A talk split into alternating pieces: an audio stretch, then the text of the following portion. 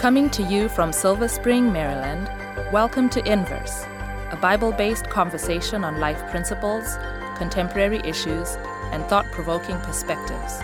Now, here's your host, Justin Kim, with Inverse. Hey, welcome, friends. Uh, my name is Justin Kim, and you are on Inverse. And whether you're listening by podcast or watching through audio, we want to say welcome to each one of you out there. I also want to say welcome to Jonathan and Siku and Thank you. Uh, Israel. Israel. Israel. that's his name. We have been with it. our team has been together. We have lost our two dear friends, uh, Callie and Sebastian. They are ministering in different fields and different ways, and we want to say a shout out to all of, to two of you guys if you're if you're watching. and uh, we are uh, we've been with us. We've been with us. We've been with our each other. Our team. Together. Our team has been with us. A unity. We have been together. We've been together. together. We've been together. been together for about what ten weeks now, and we are on episode eleven. And we're looking at the topic of Adventist heritage, different vignettes in from the 1844 onwards that describe the characteristics of our church. And there's just one particular characteristic that we'd like to cover today about the gospel in action. That's the episode's name. That's the lesson's name. If you go to inversebible.org, you can download our Bible study guide on the topic of Adventist heritage and looking at the gospel in action. Like, what does that mean? That sounds a little ambiguous, maybe a little, um, you know, Cheesy. Cheesy. I wasn't going to use that word, but you said it first, Israel. Uh, uh, what? And, uh, What does cheesy mean? I want to. Um, well, we appreciate the the author who who brought this topic to us to our attention. Um, Israel, can you pray for us and and uh, we can get into the topic. All right, let's pray. Our Father in heaven, we want to ask that you'll be with us as we study our topic today, that you'd bless us with your presence, and that you would bless this conversation and guide it. In hmm. Jesus' name we pray. Amen. Amen. Amen. Siku, can you describe the environment, the social milieu of, of early Adventism, and not just what's happening in the church, but also what's happening, the social issues happening around the church or what the church is in the midst of? Yes. So the Adventist Church, I mean, the ch- the church comes about at a time when, um, if you think about where U.S. history was in that time, which I'm not a U.S. history buff, I am. I'm like a church history church history person, but. Um, in U.S. history at the time, like you know, you still had you know people who were enslaved. You know, had enslaved people, um, but you also had people who were you know speaking out against um, slavery.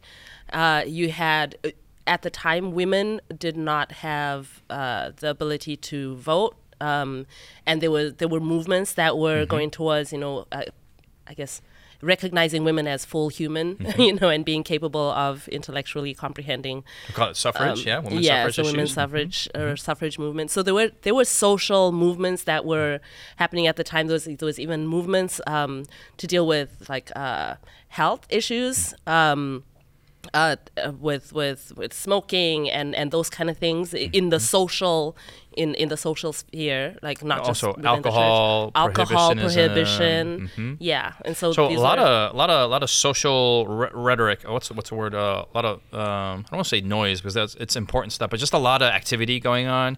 I guess I just want to make the point. uh, Very akin to today. Mm-hmm. Uh, a lot of uh, social rights movement activity, talk. You know, just that's that's the. Um, I don't know if in U.S. history, but maybe it webs and, and, and ebbs and flows, but webs it ebbs and flows. Uh, but th- very similar to our day, yeah. Mm-hmm. And so, what, what, how, what was the Adventist Church's reaction to, to all this? I mean, uh, f- uh, for one thing, like um, the the people who are joining the Advent movement, you have people coming in from d- different backgrounds, right? Um, of note, uh, especially you know, with with with respect to the social movements that were happening at the time. Uh, the person who ended up being the first president of the Adventist Church when the church was organized, um, his name was John Byington and he actually before he became a Seventh Day Adventist was an abolitionist. Um, he was a wealthy farm owner. He owned, he owned a huge farm like with a lot of land, and they were producing a lot. Really? hmm And I mean, we hear John Byington all the time uh, as the first uh, General Conference president, and we just, he's kind of one of those, you know, Adventist trivia answers, but I don't know any stories about him. yeah, no, I mean he was he was pretty well off actually. Um, Had a cool beard. yeah, actually, um, Ellen White uh, wrote him a letter rebuking him for his for being worldly Oh.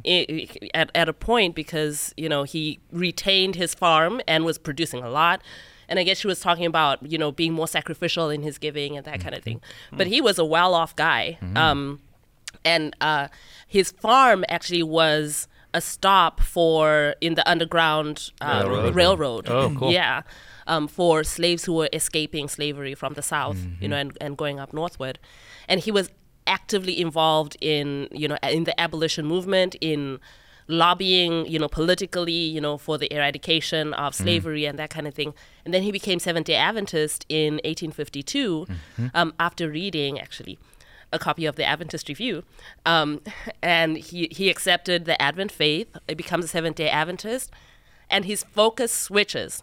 Not that Wow. he stops Just from the reading of the magazine? reading the magazine. Yeah. Wow. you can go to AdventistReview.com and check it out. Uh, if you don't know and haven't caught the news, that Siku and I are, our editors of the Adventist Review. And just to learn about the historical legacy has been just a huge blessing to us. Mm-hmm. And to see its ramifications and still in existence today is a great responsibility and uh, a privilege. So I just want to make that shameless plug there. yeah. Go ahead. Yeah, but Sorry you know, he he, re- he reads Adventist Review, he becomes Adventist, and so his focus, it, like in 1952, you don't see him as active any longer Mm. with with abolitionism. Not that he stops caring, Mm. but he switches his focus, and his focus becomes on preaching the gospel, you know, and preaching the the Advent message. Mm-hmm. Um, and it says, like to me, like when I look at his life, um, it it's not it, it's not necess- You don't have to stop caring about you mm-hmm. know social issues to be a to be a committed Seventh Day Adventist, mm-hmm. but Seventh Day Adventism actually embraces all all the, the issues like the the the the injustice that people experience you know um, health issues and we were talking about like the temperance movement like all of these things. That the advent the advent message encompasses all of these things. So you mm-hmm. could be somebody who cares about you know the issues that are facing a particular people group whether it's you know the aboriginal native people of your of your country um, and be a Seventh Day Adventist because it's actually embraced in the message of Seventh Day Adventism. No, it's very interesting, and I think uh, you just to nuance that there was a cultural and social uh, milieu that Adventism was in, and there was a lot of issues and a lot of uh, causes. But the Adventist Church was very keen on which causes they were involved in And how they were involved. and you see that like at least uh, in the secular context i mean you had the 1840s 1849 the great gold rush and then people are going to california you had stock and economic or whatever going on uh, the Adventist Church really getting involved in that. Know, there's just not a lot of reference to, even though that was the predominant thing in all the newspapers. And then when it comes to uh, the politics, they were only involved selectively on some of these moral issues. Uh, there was confusion back then also whether how much the church should get involved. There are other churches that were completely subsumed in this. And so just to say that, hey, the Adventist Church was really involved in social causes back then, therefore we should be involved in social causes today, is a nuanced statement because mm-hmm. they were saying that where does the Bible intersect with society on moral issues? And that's where the Adventist Church should, should to, to personally, as, as individuals, come on its mm-hmm. stances on, mm-hmm. rather than just not giving every issue out there just because it's an issue. And and I think the, the the neat thing, like if you look at even looking at the writings of Ellen White, like um, the, the the the pamphlet that she wrote the on the Southern work, that was written like in 1898, which at the time you don't have um, you, slavery still exists, mm. right? Mm. Like the mm. abolition movement is still going on. But she's writing that we need to, as a people, do work for you know the emancipate, emancipated slaves. Mm-hmm. Um, mm-hmm. So this this is not just about being like with with what's cool and what's current. Mm-hmm. It's about with it's it's about being mm-hmm. biblical, you know, mm-hmm. and it's about the mission and and doing the right thing regardless of what is popular in society or what it costs you. Um, and that that was that was what it was at the core of you know the activism, so to speak. Yeah. It was based in the Bible, in the message, and in the mission of the church. And Ellen White was pretty pretty radical for her time. I mean, in the 1850s, she advocated, you know, not to uh, um, uh, abide by the fugitive, uh, what is it called, the uh, Fugitive um, Slave Act, Uh-huh. to to Return. return, a slave to the master. She said, "Do not like as Adventists, we cannot follow this kind of law. We we want to be good citizens, but when when the laws of the land um, clash with the laws of God, um, then we we abide." By the law of God, and so she she promoted and advocated that we should not abide by that. Awesome. Civil disobedience based on scripture. Yes. Awesome. Abs- definitely. Awesome. awesome. I think I think what we have to understand when we're looking at these issues is that they they also were looking at them from a more complex and uh, wide perspective. Like one of the principles, for example, in in dealing with the issues of slavery or the work in the South was the fact that, um, as as uh, Siku was saying, there was a radical there was a radical commitment to scripture. And if you look at what she says in- the desire of ages when it comes to the story of the good samaritan it says you know she's she her belief was that regardless of what happens when you study the life of Christ as it is expressed in the parable of the good Samaritan he's the good Samaritan right? It says even though he himself is at risk of death uh, he doesn't consider himself doesn't consider what happens if the rules were reversed you know this person who was injured would not help uh, the samaritan doesn't consider anything except the fact that this person needs him right now. And then she says like some of the most radical things like you know our neighbor is the person who needs us in that moment and we should do everything we should use all of our resources. We should put our own safety at risk. We should do whatever it takes to help our neighbor who is hurt or who is in pain. And and when when we talk about when we talk about social justice issues today and our need to advocate and our need to um, you know support the downtrodden and so forth we have no idea what we're talking about within the context of what the church used to do. You know i mean the fact that you know, Jay, uh, or Edson White, you know, w- put his life at risk. Mm-hmm. I- You know, uh, and I'm not gonna, I'm not trying to blast marches and signing petitions and stuff like that, but that is not enough. You know, mm-hmm. there are social justice issues that are taking place every single day of our lives. Mm-hmm. The homeless person that doesn't have a place to eat, the people that are in danger who we ignore. People that we come in contact with all the time that we do absolutely mm. nothing to help, yet we're willing to sit behind a little computer. So and not just the the propaganda, political propaganda component, or Yeah. click click click click clicktiv clicktivis click Clicktivism? clicktivism. Mm-hmm. I don't know just- time. I don't know if that's a word. I'm just I was trying to help you. Uh, but yeah, no, there um, that that is our generation, right? We're like, I'm gonna get involved. Click, click, click, click. I'm involved. You know, we change the world. But you're saying actually one to one person interaction. that and that is the gospel in action. Mm. It, it, it- the gospel cannot be, um, you know, applied by proxy. I mean, mm. yeah, you can donate to a good cause. And, Yes. And someone will do the work. Yes. But God is calling us individually to be involved. Yes. To their personal work, because at the end of the day, we're helping them because we love them, Mm-hmm. but we also want to bring the gospel to them in mm-hmm. actions and in words eventually. So mm-hmm. the the idea is that we are we are God's hands, God's feet, and not just some organization. There's nothing wrong with organizations that do good work, and we should support them.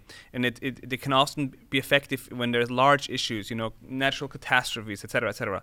But the the the the lot of of some some people who are in really terrible situations that might be our neighbors or you know down the street, they matter too. It's not just oh okay like oh this issue and as you said the, the click clicktivism, um, uh, but the gospel in action is a personal work. Yeah.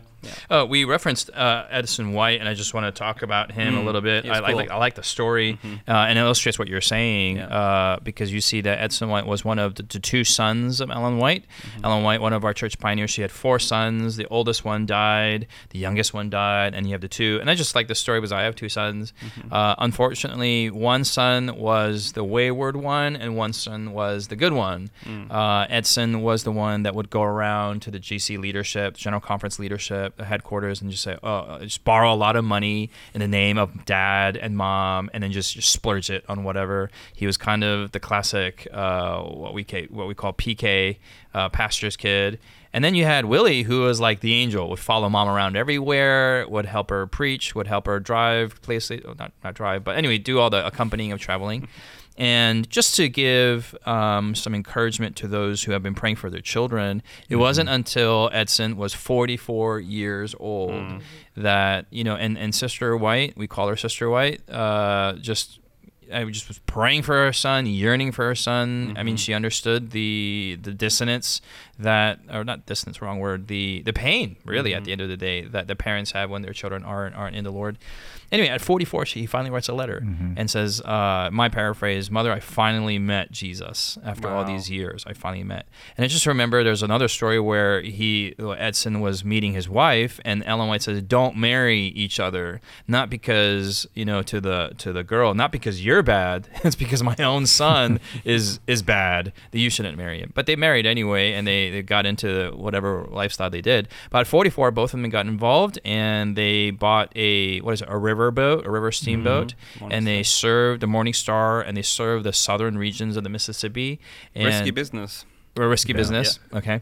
Um, and so the Mississippi, and then you're like risky business. Yeah. Uh, uh, no, and then there's different floors of, of the of the Yeah. Morning Star of the Riverboat, and so in there there was a a, a, a publishing house. There was a little um, hydrotherapy. Uh, um, uh, Wellness Center. wellness center kind of thing. Um, there was a church there. There was there were classes. So it's so he would park along the the riverside and then invite people, and especially with the what they called back then the colored uh, community. And then I mean here was a white guy. I mean literally his last name is White, you know, and he's a white guy, and Oh, he's yeah. going into these these uh, black minority communities. f- Slave. I don't know if there were slaves or I don't know the actual de- Emancipated details. slaves. But he's, I mean, he's, he's manifesting what you're saying. He's not up in the north only protesting with a sign, but he's out there hand in hand, Yeah. teaching, healing, preaching, uh, doing the gospel work Yeah. with them, and helping out of the political cause as well in a very implicit manner. I think that's just awesome. That's Yeah. beautiful. and it's and it's at at personal risk. Right. you Yes, know? yes, and yes, I And think sacrifice. A yeah, loss, yeah. yeah, yeah, and and and being willing to put yourself out there. Um, I think for we we haven't gone to the text yet, but Mm. when when we talk about in when Jesus comes, right, and and he sees those who he Mm-hmm. welcomes into the kingdom, and he talks about the the acts of service that they did and Mm-hmm. all the things that they did. They're doing this, and and for them, it's just it it they ca- they don't they're like when did we see you naked or whatever it's they're not doing it so that they can get points they're not doing it to be super christians it's not like this is what's going to get me saved it's it's a natural outworking of their relationship with mm, god mm-hmm. is this is how you interact with the world mm-hmm. around you. And it's at it's at risk to yourself right? Mm-hmm. Like visiting those who are poor you know like making sure Well, people have uh, clothes. Siku, this is great segue. Let's go to Matthew 25. Uh, the accusation would be like, man, are you guys just talking about, you know, isn't this social gospel? Are you just, hey, we should do uh, just good works because the sake of, like, are you just being like with the Salvation Army and just, you know, all these things? Is there an eschatological component, which that's the other thing that we're finding in this arc, that everything that they're doing is is there's an eschatological tin tone to everything. Not that they're doing it because Jesus is coming, but there's a certain relationship in light of that of Jesus is coming.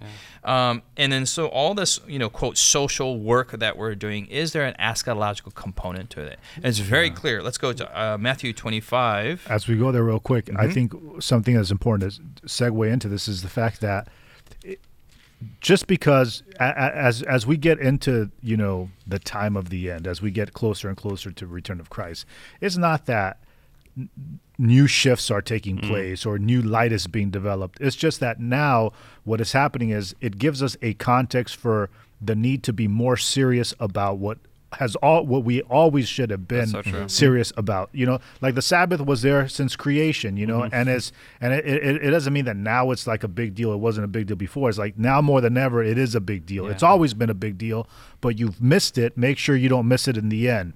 This same thing, like being like essentially exactly what you were saying, being a Christian, which is being a Christian, right? A follower of Christ, Yes, right? yes. Uh, has always been critical, but as G- as Jesus is about to return, more and more should we emphasize the fact that if we are not genuine imitators of Christ, mm. regardless of what we call ourselves and titles that mm-hmm. we use mm-hmm. to identify, we are not Christians. And mm. so I think I I just want to say that because when it comes to the eschatological context, it doesn't mean that there's just all of a sudden a shift. It's we should have That's been so all true. these things all this time. Anyway, Yeah. yeah, yeah, yeah. Hey, great, great, great, great, great, great uh, context there. Great reminder. Uh, let's go to Matthew 25, 31 to until we get tired. That's 31. Um, Jonathan, can you start Sure. reading for us? When the Son of Man comes in his glory and all the holy angels with him, then he will sit on the throne of his glory. All the nations will be gathered before him, and he will separate them one from another, as a shepherd divides his sheep from the goats. And he will set the sheep on his right hand, but the goats on the left. Then the king will say to those on his right hand, Come, you blessed of my father, inherit the kingdom prepared for you from the foundation of the world. For I was hungry, and you gave me food. I was thirsty, and you gave me drink. I was a stranger, and you took me in. I was naked, you clothed me, and I was sick, and you visited me. I was in prison, and you came to me. Then the righteous will answer him, saying, Lord, when did we see you hungry and feed you, or thirsty and give you drink? When did we see you a stranger and take you in, or naked and clothe you?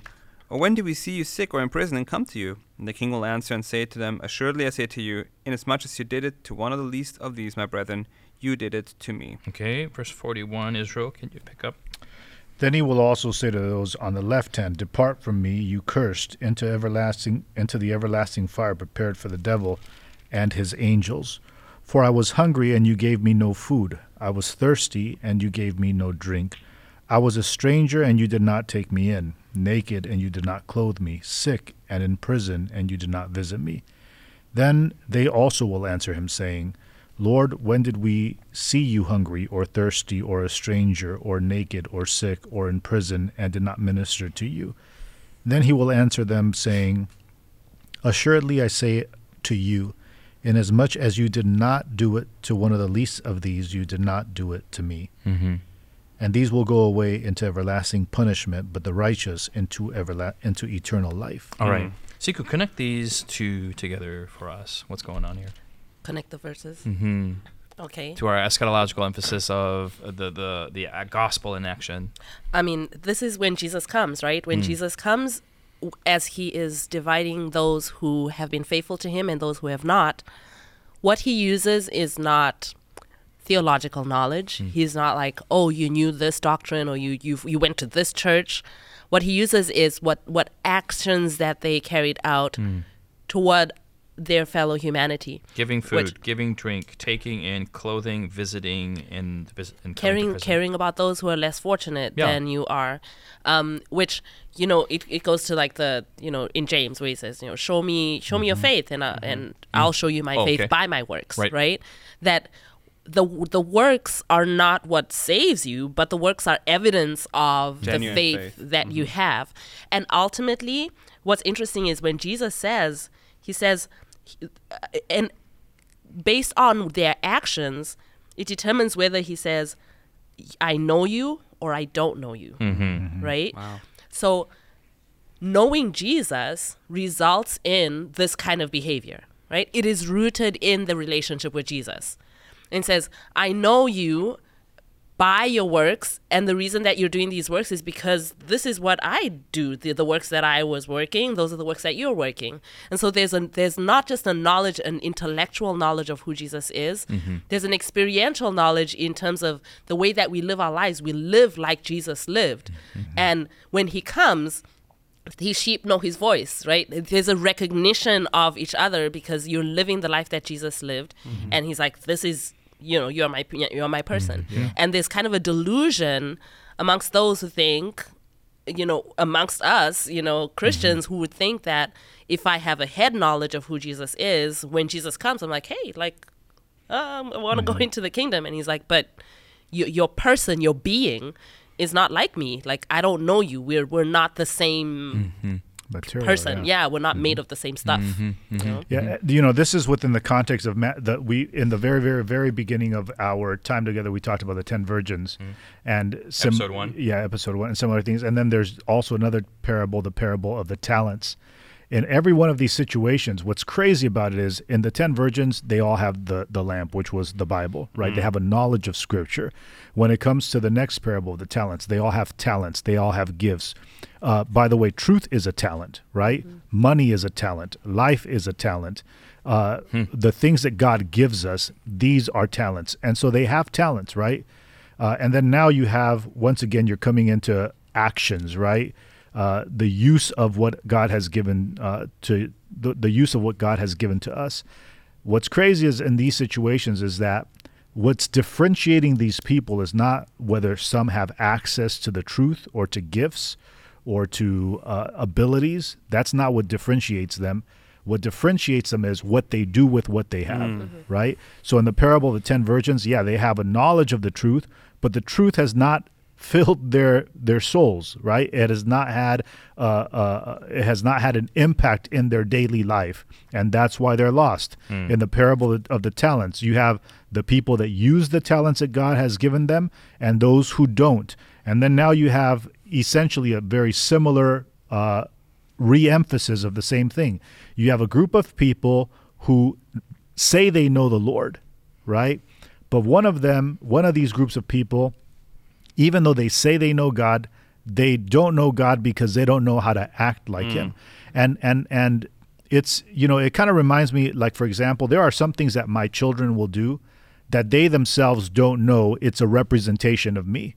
Right? Hmm. They'll say something or even respond to me. We'll be having a conversation. They'll say something or they'll do something and they don't know where it's coming from. They're unaware of the fact that they got that from me or from their mom, mm-hmm. the way they act or what, the way they behave, because they have my DNA in them. And in this situation, these people, they're living out their lives unaware of the fact that the saving truth, the grace of God has so mm. transformed them that they are Christ-like without them even acknowledging that. Mm, yeah. Where others are trying to are trying to be Christ-like yet miss the whole point of what Christ-likeness is. Mm. And so I think the gospel in action is the gospel taking action in us and thereby affecting the way we live in society. I mean, I, mm-hmm.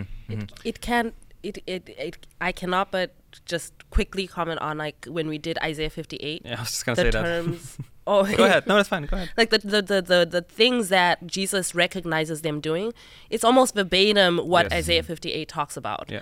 Like feeding the hungry, you know, clothing the naked, bringing in those who have nowhere to go, bringing in the destitute.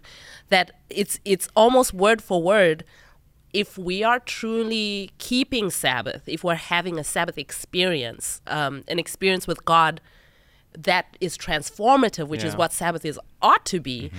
that the result is like the true fast is of doing these acts. Mm-hmm. And that's where the eschatological connection is, because it says that you, the God's glory will then be seen in the world, which is His character, His love, His truth revealed.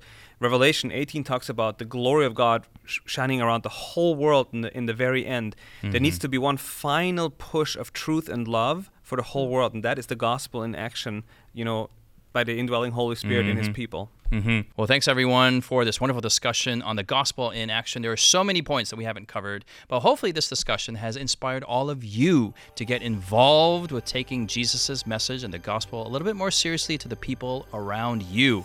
As Israel wonderfully mentioned, that this isn't an emphasis on social work or getting involved, but it's just a continuation of our Christianity in light of Jesus' second coming.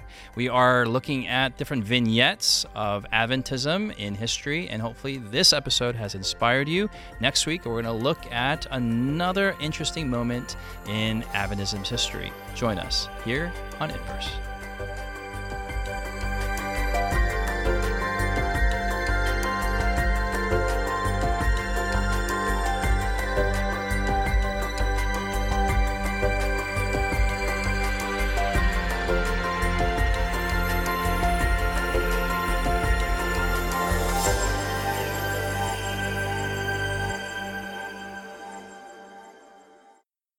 You've been listening to Inverse, a Bible based conversation with Callie Williams, Israel Ramos, Jonathan Walter, Sebastian Braxton, Siku Dako, and your host, Justin Kim.